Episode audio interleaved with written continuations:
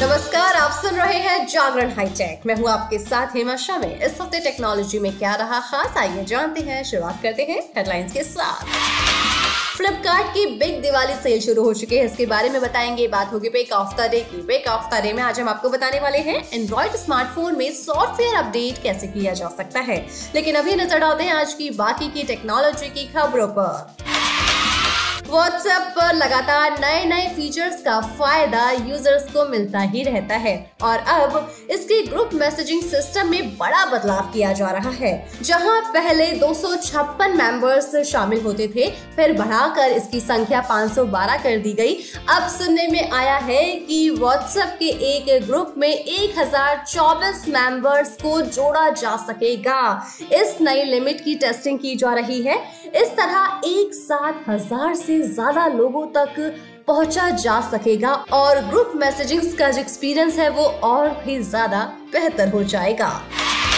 भारतीय टीम के पूर्व कप्तान महेंद्र सिंह धोनी ने made in India camera drone launch किया है। इसका नाम ड्रोनी रखा गया है। इसमें कई एडवांस फीचर्स दिए गए हैं। कंपनी ने ड्रोनी लॉन्च के साथ ही कंज्यूमर ड्रोन मार्केट में कदम रख दिया है। एप्पल के वायरलेस ईयरफोन्स एयरपोर्ट्स ग्राहकों के बीच कितने पॉपुलर हैं, ये तो हम सभी जानते हैं। लेकिन अब आईटी मंत्रालय के हवाले से जानकारी दी गई है कि एप्पल एयरपोर्ट्स को अब भारत में ही मैन्युफैक्चर किया जाएगा। आपको बता दें कि कुछ समय पहले आईफोन 14 के भी मैन्युफैक्चरिंग को लेकर एक बड़ी जानकारी सामने आई थी, जिसमें कहा गया था कि इस साल दिसंबर से चेन्नई में आईफोन 14 को तैयार किया जाएगा। चलिए बात करते हैं फ्लिपकार्ट बिग दिवाली सेल के बारे में। ये सेल 11 अक्टूबर से शुरू होकर 16 अक्टूबर तक चलेगी फ्लिपकार्ट बिग दिवाली सेल के दौरान रियलमी, पोको और रेडमी जैसे स्मार्टफोन्स को बम्पर छूट के साथ बेचा जाएगा। कंपनी का दावा है कि सेल के दौरान स्मार्टफोन्स पर 45 परसेंट तक का डिस्काउंट दिया जाएगा। इसके अलावा यूज़र्स को बैंक डिस्काउंट और एक्सचेंज ऑफ़र का भी फ़ायदा मिलेगा। सेल के दौरान यूज़र्स को इजी ईएमआई ऑप्शन भी दिया जाएगा। कंपनी मोबाइल खरीदने वालों को स्क्रीन डैमेज प्रोटेक्शन और फ्लिपकार्ट पे लेटर का भी ऑप्शन दे रही है।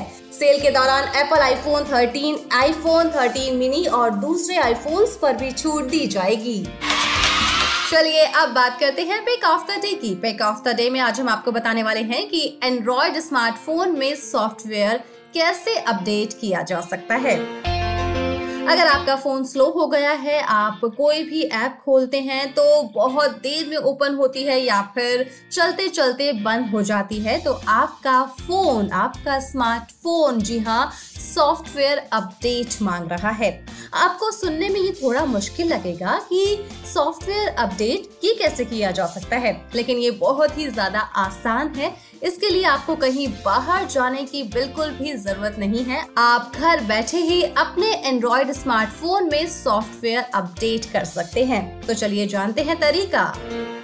सबसे पहले आपको अपने स्मार्टफ़ोन की सेटिंग में जाना है। अब वहाँ स्क्रॉल डाउन कर नीचे आपको सॉफ्टवेयर अपडेट का ऑप्शन मिलेगा।